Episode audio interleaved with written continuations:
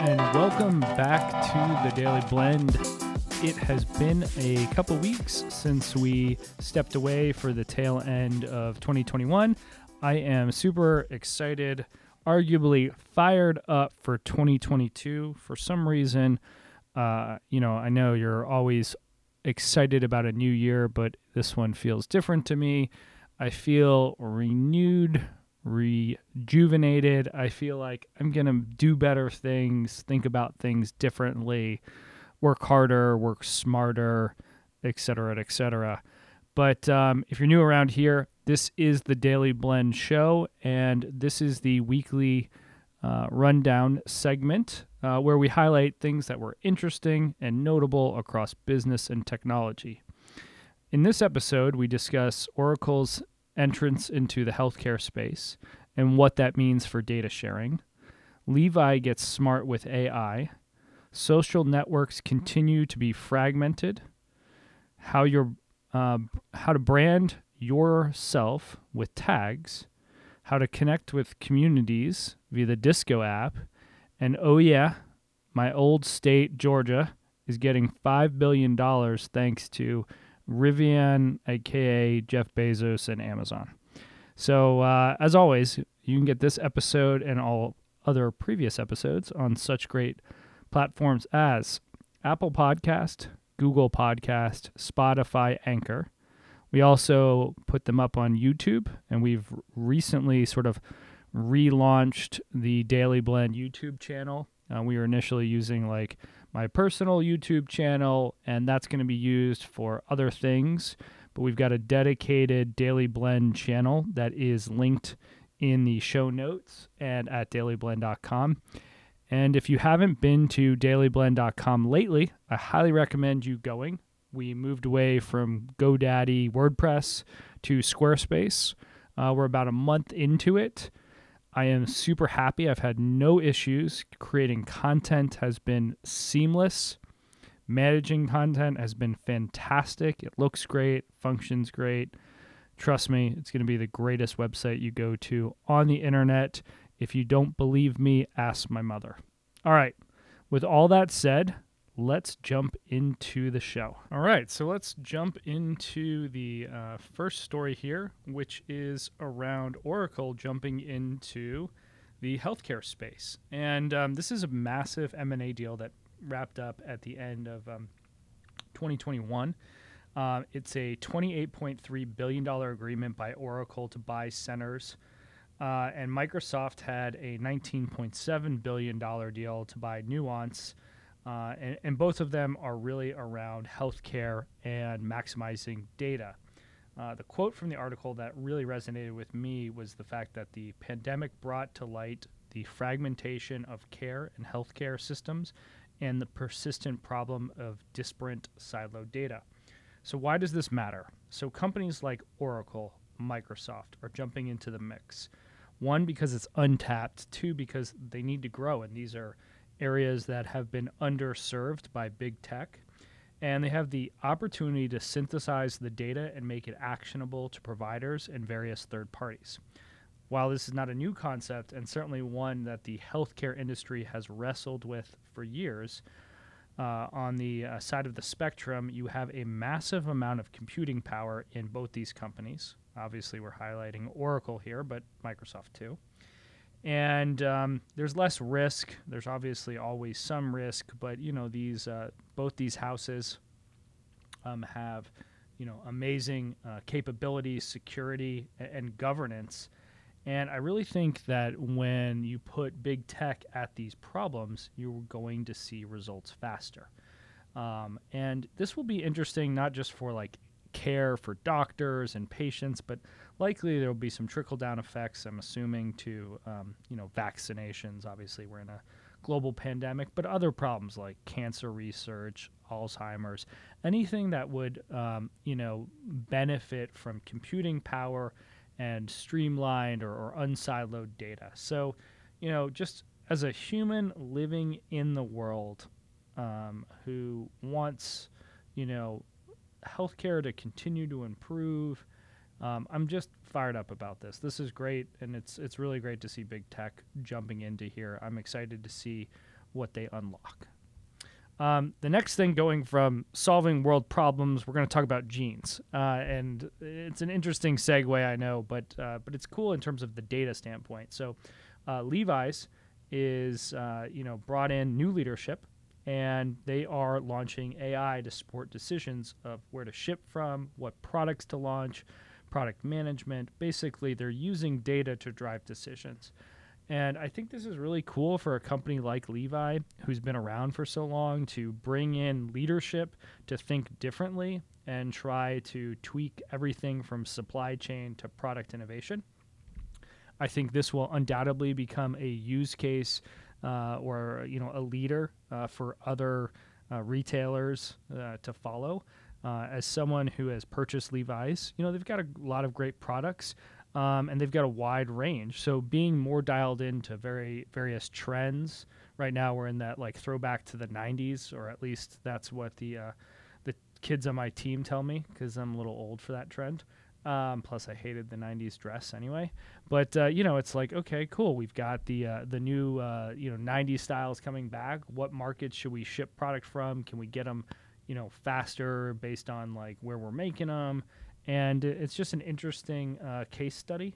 Um, the example they gave uh, in the article that I thought was particularly interesting was um, they found a particular T-shirt with a thicker material had become popular um, with female consumers in China. The company had considered, you know, discontinuing the product, uh, but the machine learning uh, uh, you know, analysis basically convinced the company to continue offering it in China, where sales had remained strong, according to the new AI lead.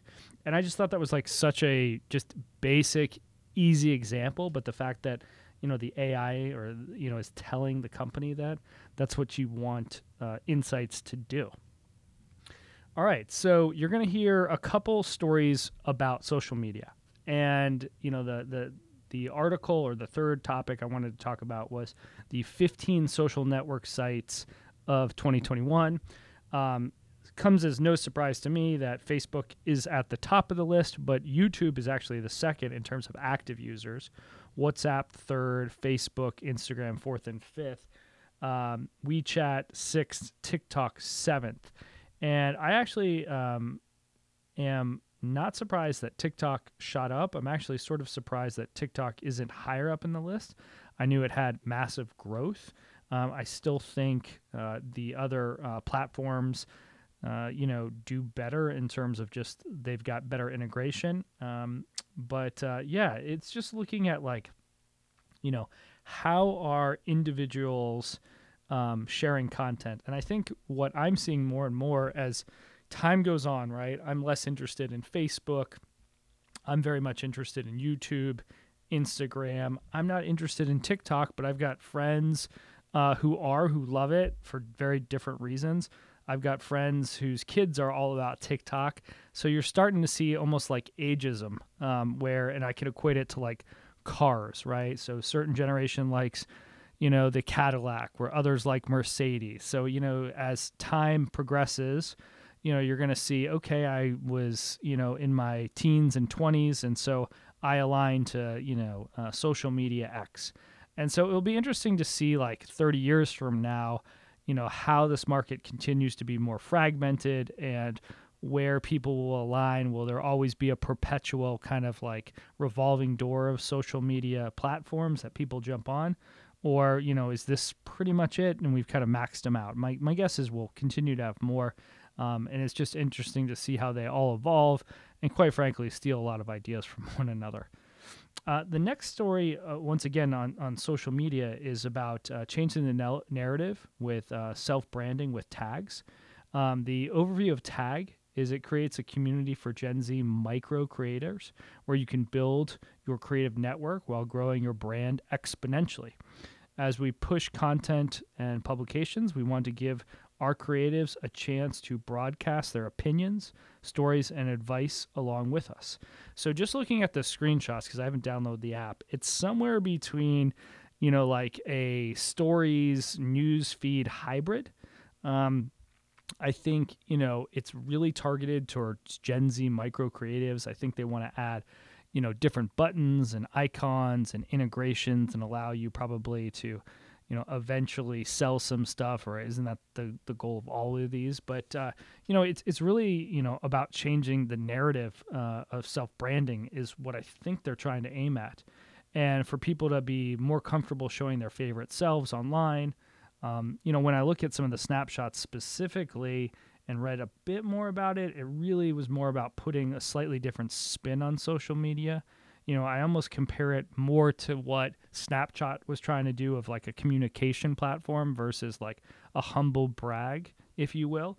Um, so, you know, it will be interesting to see over time if, you know, solutions like this or platforms like this continue to expand or, you know, I think the true test of if you're, you know, got a fresh idea is if Facebook, Twitter, TikTok, um, Instagram kind of clone you. But uh, it's just a different perspective. Probably not for me, but uh, I'll be curious to see, uh, you know, how it evolves.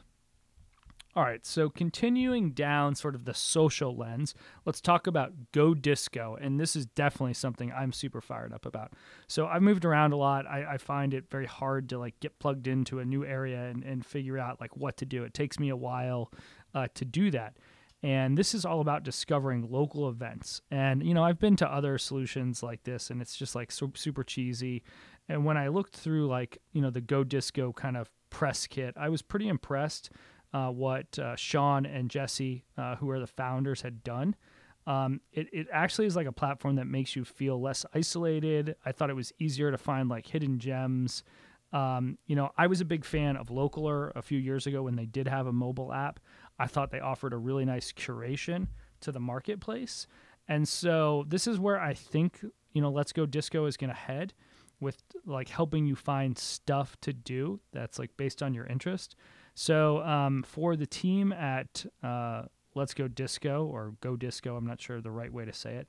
Um, hit me up. I, I want to know more about your solution and nice job with the UI UX.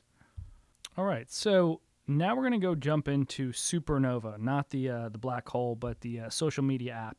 And uh, this is a new app that is gone live with Apple and Android.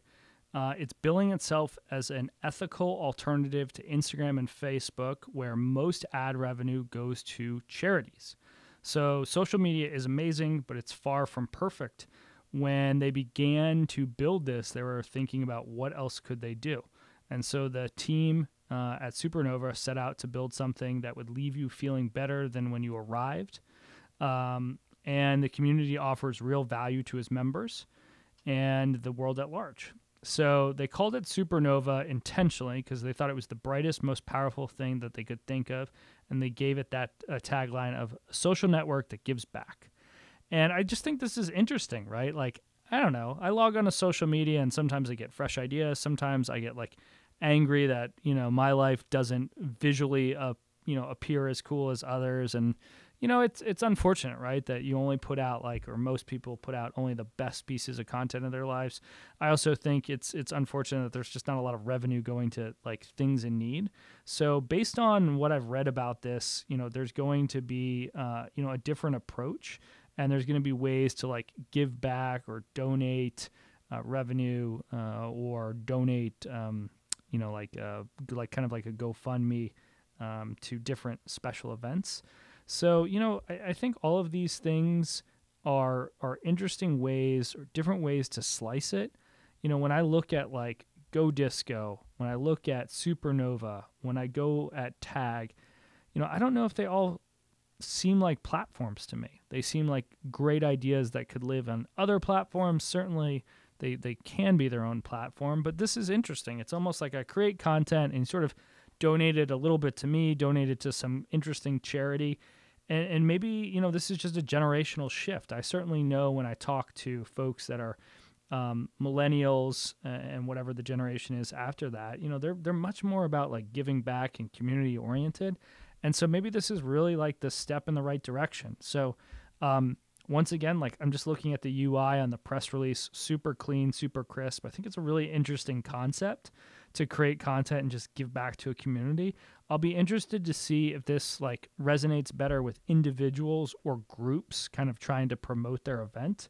Um, and, you know, can someone really be a driver of content here, you know, from a creative standpoint to really showcase this platform and put it on a, a global stage. All right, so we spent the whole show or most of the show talking about social media. So we're going to change topics and talk about cars, specifically Rivian. And there's only one thing I want to talk about in the fact that they're putting a $5 billion plant in Georgia for U.S. assembly. And as a former Georgia native, I am so fired up for my friends down in the South who are likely going to get some killer new jobs. Um, I love the look of both the SUV and the pickup truck. I desperately would take either one. I specifically like the SUV, and normally I'm a black on black on black. I love this like kind of throwback yet modern green. So Rivian, if you're hearing this, send me a car. Um, but if you're not willing to send me a car, uh, you still got really cool product, and I'm just pumped that uh, this new manufacturing is headed to a place I think of as home. Um, so that wraps it up for this week's episode of the show. Uh, as always, you can get this episode and previous episodes on all major podcla- podcast platforms. Uh, don't forget to tune in for the Friday Top 5, where I highlight things that are more um, notable in culture, less on the business side. And uh, enjoy the rest of your week. And we'll talk to you again soon.